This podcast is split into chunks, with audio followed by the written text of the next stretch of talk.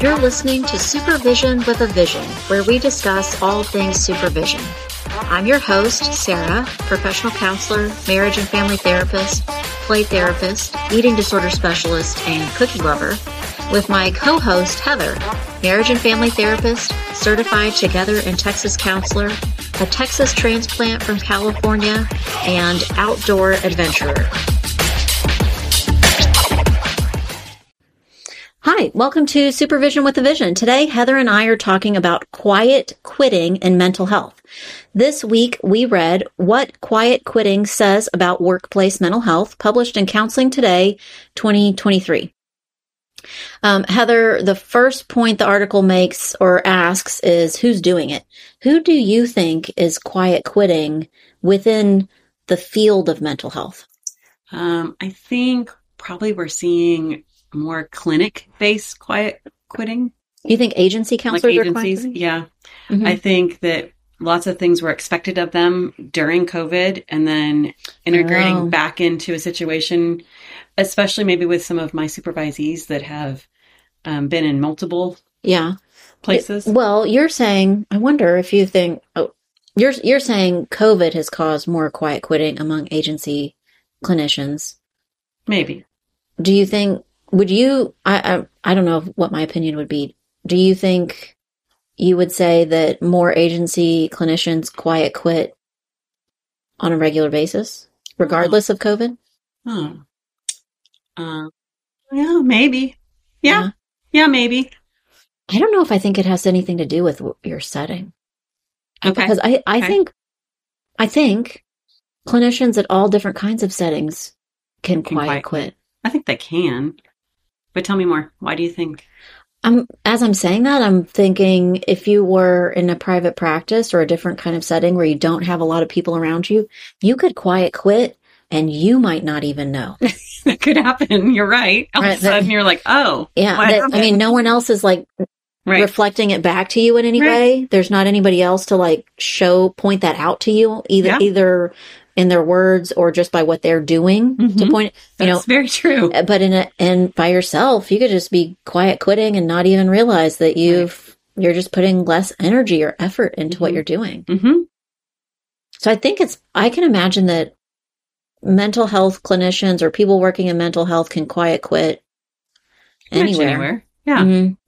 I think maybe the dynamics that I think are, I imagine result in quiet quitting are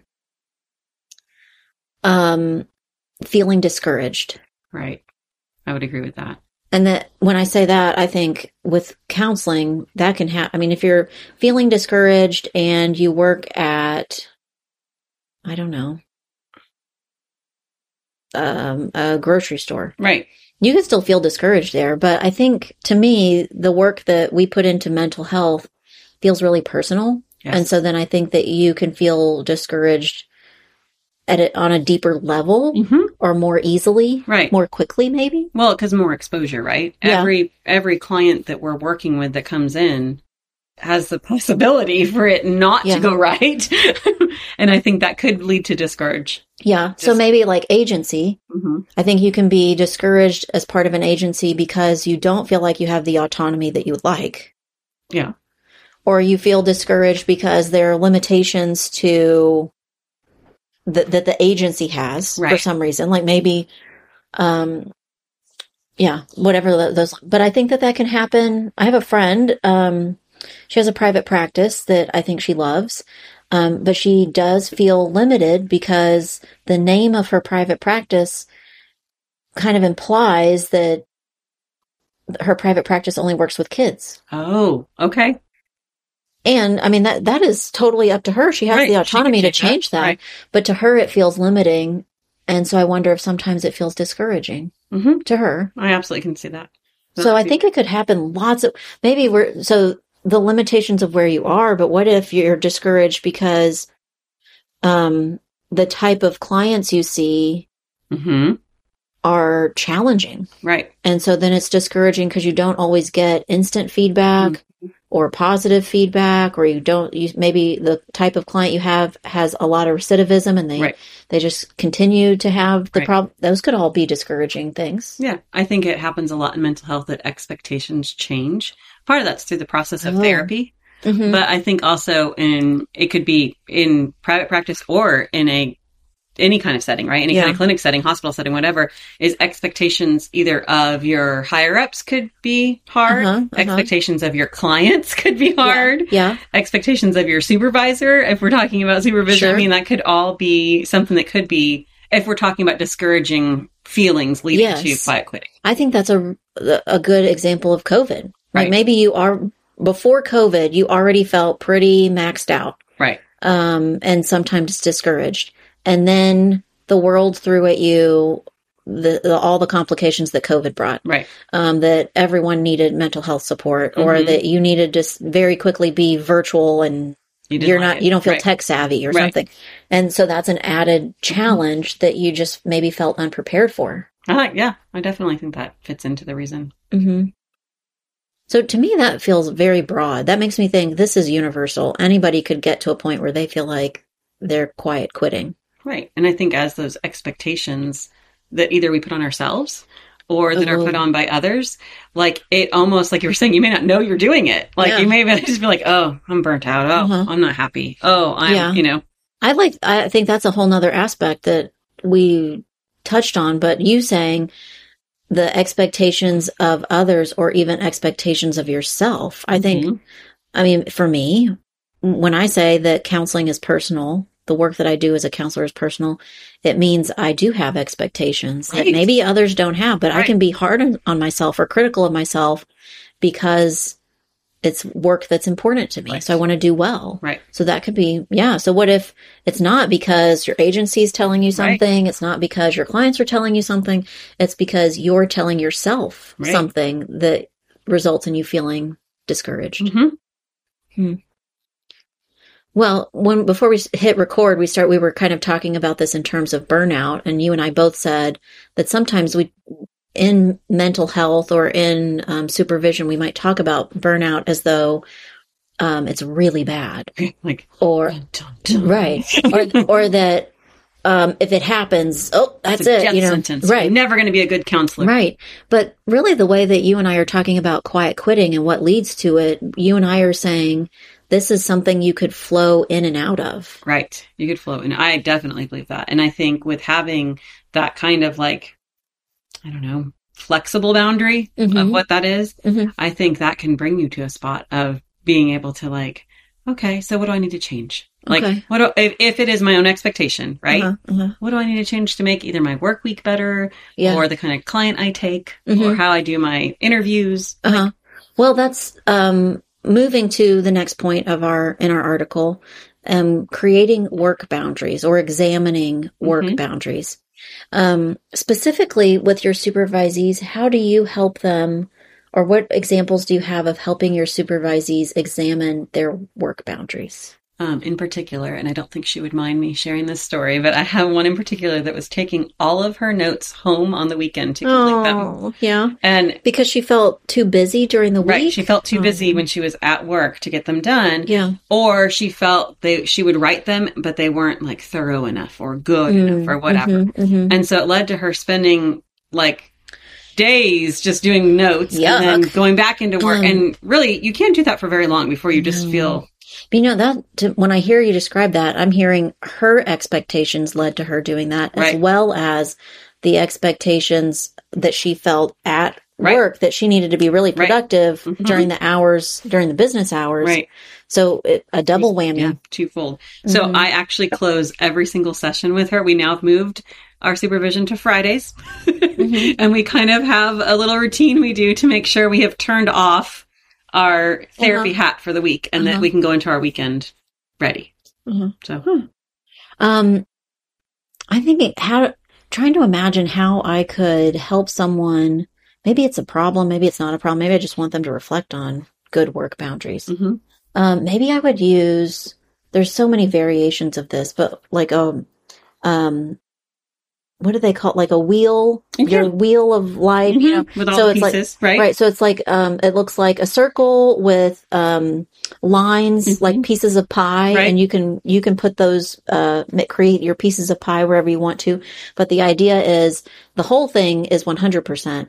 How much are you giving To right, right to each area Mhm. of your life and helping them then also so the the exam or the format that i have you color in so you, you create your piece of pie to show what percentage you're giving hmm to that and but then you also color in how much you wish you were giving right.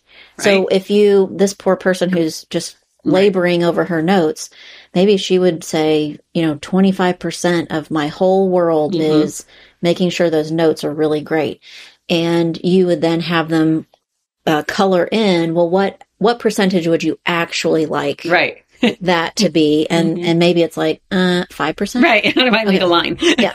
So, whoa, we need, ha- Right. and uh, I think the visual helps them to see, well, that means you have 20% that you could give to something else. What other parts of your life that you represented in this really need Other- more? Yeah, more And maybe it's like, oh, if I had an extra 20%, I would 5% clean the house, Mhm. um, 15% hang out with the family right. That would feel much better. And and so then you can visually also imagine how it would feel or what your life would look like if you adjusted all those I like that. percentages. Um, that doesn't always h- put it into action, but at least it helps you to you start thinking about it and reflecting on it. Um, but yeah, I think I, maybe the other way that I do this, and I wonder if you, I imagine you do this also. Something that you do to help your supervisees look at their work boundaries is most often when it comes up Right. like there's an issue that Mhm. or something like the notes that you're like made aware of and then you can help them Figure out Look at it. Right. hmm um i'm trying i think even um maybe recently i had a supervisee and i think that notes uh, and other clerical things um that they were doing that i said that was a lot of time spent on that right. How I mean, what did it feel like to spend that much time on that? How did it feel when it was done? Were you sad? Did it Mhm. feel like that was well spent? What if you had spent it on something different? What if you would use that for some Mhm. other purpose? Oh, I have a good example. Um, in this was maybe my very early years of being a supervisor. I worked in an agency and would help to help train or onboard new counselors coming into the agency. And so many new counselors that I've worked with or known that know that part of their expectation is to lead groups. Oh, yes. Stay with us. We'll be right back.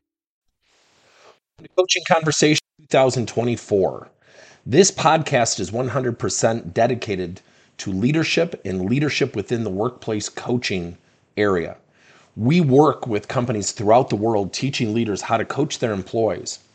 This podcast is dedicated to teaching specific strategies, frameworks, coaching models, and now artificial intelligence strategies to help leaders drive greater teamwork, collaboration, cooperation, greater attitudes, better motivation, coaching career development, just to name a few. I hope you'll check out our podcast. They want to spend just hours and hours planning for the group or making something or preparing Right. something to use in the group. It's very common. And really, what a that's not. I mean, usually I can't even think of a time where I thought that was a good use of their of their time. especially with group, because you just never know how it's going to go. Right. but um sometimes in an agency where they ha- offer groups, you know who's going to be in the group, how Mhm. many people, you know the dynamics of Right. that group. But I don't think that's the norm. Right. I think the norm would be you're going to lead um CBT group and you don't know who will attend that day Right. how many people, what their ages might be, what Mhm. their, and so if you plan so carefully and meticulously for a very specific group and those people don't show up or there's a different dynamic or you start the group and realize there's this is not what we need. Yeah. right there's a big emotion that we need to Mhm. address and, how thrown are you if you've got this elaborate cbt plan and you just have to throw it out the window because it's not going to work. Mhm. That uh, maybe I'm thinking of um, a counselor that I was helping in a hospital setting, and they created so many little tiny construction paper shapes and cutouts Right? for um, a CBT group for latency kids, like Okay. 10 and under. Okay. And shoot, if I mean, I don't know how long they spent. I think they even went to the store and bought supplies to Oh, No. like and spent hours cutting all these things out. And then when they showed up, every single kid under the age of 10 was either discharged or not available during that time. And so they had to adjust. Right. The- I mean, the whole group had, you know, the unit or the um, adjusted and went, okay, well, we don't need a CBT latency group right now. We actually need an adolescent group on this time. And went Right. like, oh, Mm-hmm. all the very easy. All the work. all the construction paper, Right. all the, th- you know, um, and that, that not only you have to help yourself move past, oh, all my plans, Right. but I also almost instantaneously need to figure out a new plan. right. In the moment. Like right, now. Yeah. And probably not using the construction paper. Right. right. Right. Maybe not, not a fit for them. Um, so I think, and if that, ha- can you imagine if that happened over and over to you, Mm, how yeah. discouraging and Mhm. frustrating? I think it, for me, I would feel discouraged with myself that, Right. oh, this, Why do I know, keep doing this? Why do I keep planning and over planning and hmm Or just not feeling successful. right? And that I would feel discouraged in being able to, like, that I wasn't meeting the need or the Right. expectation. So, it, again, Right. just like you described, like twofold. Um, but I see how that the boundary, having good boundaries, flexible, Mhm. but also firm, lead to feeling less discouraged Right. or feeling like you've met the goal Mm-hmm. And then ho- lead, hopefully leading to less, fewer, fewer times where you feel like quiet quitting. Right. True. Um, so in supervision specifically, uh, we're talking about, or the examples we've given so far are about when people feel like this in their work. But um, what about, have you ever felt like quiet quitting on a supervisee? Or have you ever had a supervisee that was kind of quiet quitting in supervision Mm. I don't know that I've ever had one quiet quit in supervision that you know? that of? I know of. Mm. Mm, but that could have, you know, maybe I would be unaware of that. Yes.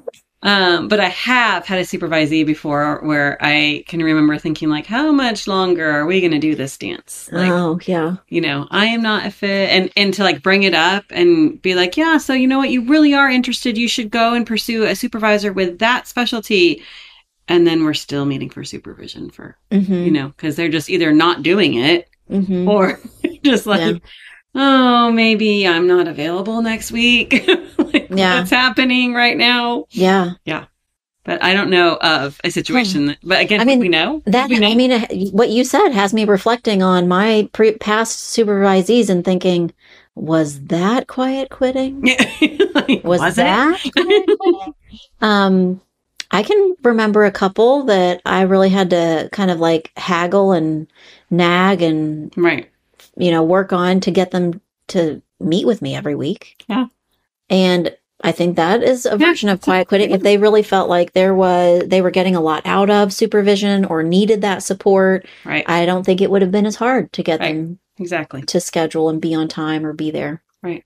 Good point. Um, I and I struggle with this because I think um, so. Where you and I are at, there, it, like in the world, hmm um, some people pay for supervision, Right. and some people get supervision through their work, Mhm. and they don't have to pay directly for it. Um, but you and I most Right. often have supervisees that are paying us. Yes. Um, I struggle with someone who's quiet quitting, and we're kind of addressing it. Mhm. We're talking about maybe making a change or um, whatever that might be, either in the what supervision looks like, or Right. when supervision happens, or considering a different supervisor. And I think I have a hard time with. Um, they come back to me and realize that I'm a pretty good bang for your buck, hmm and they're willing to continue with me, even if it means quiet quitting, Right. because You're right. it's cost efficient. right. Yeah. Um, and I, I think I have a hard time knowing how and when to draw the line and say, Yeah. I think so much of that could be unknown. Right. You Mhm. wouldn't necessarily see it. right. So maybe that's, um, right on to our last point, isn't it? How to make a change. So I think, um, you know, our article didn't exactly say it this way, but I think this is the counselor in both of us that quiet quitting doesn't mean, well, moving on. Right. It's you not know, a death sentence. It's Right. just- it means it's time for a change. It's Right. a sign or a symptom that something different needs to happen. right. So, yeah, what if you do have a supervisee or you even feel like this yourself Mhm. being the supervisor? What kind of change is possible or needed if you realize someone's quiet quitting? Well, I think first you address the things like you were just saying, like the practical things. When in the week are we meeting? Hmm. Is that a conflict of a day? Is it already a hard day for you or for them? I mean, look at the basics, right? Mhm. With my supervisee that I shared about earlier, we figured out pretty quickly in her new location that Fridays was very important for us to meet. Her day was lighter, but also she really needed that support in resetting for her weekend. And at first we were just going to do it like once or twice, and then it just fit her schedule better. And so we, Mhm. we kind of continued on with that schedule, like just, you know, kept meeting, kept meeting. But you do have to make some shifts in that, right? Like first you're looking at just scheduling. Uh-huh. Then if you're continuing on with change, you want to look at, okay, am I the right fit? Does this person actually Yes. need something else? Because if they need something else, sometimes they just, I don't want to say need to shove out the door, but Right, they, they need a like little, li- like it's okay to leave. Right. And right. That's what I was going to say. It doesn't mean that there's anything wrong with you or Right. them. Just, If it's not a Right. fit, it's not a fit. right. I, you know, when I, I try and coach supervisees in that direction, that um, not all counselors are fit or the or the or a perfect fit or a good Right. fit for all the different types of counseling. Right. And you know, I mean, what it you know, first semester of grad school when they ask people what's a what's Would- a population that you don't think you could work with, and everybody says I could work with everybody. Right.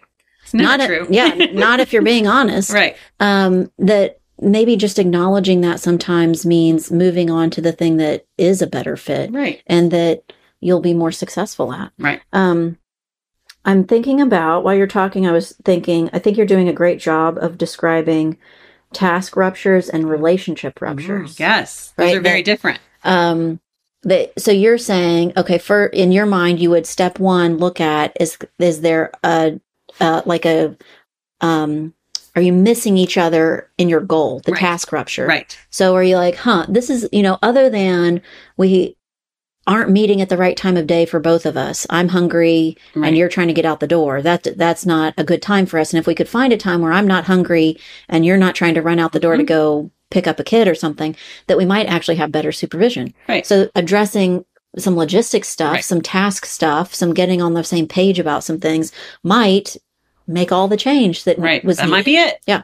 Um, and so you said, okay, look at the logistics stuff first, and then you would move on to Relation. relationship ruptures. Um, neither of which, I mean, by definition, it doesn't mean that they're not repairable. right. So you could still work through both of Right. those.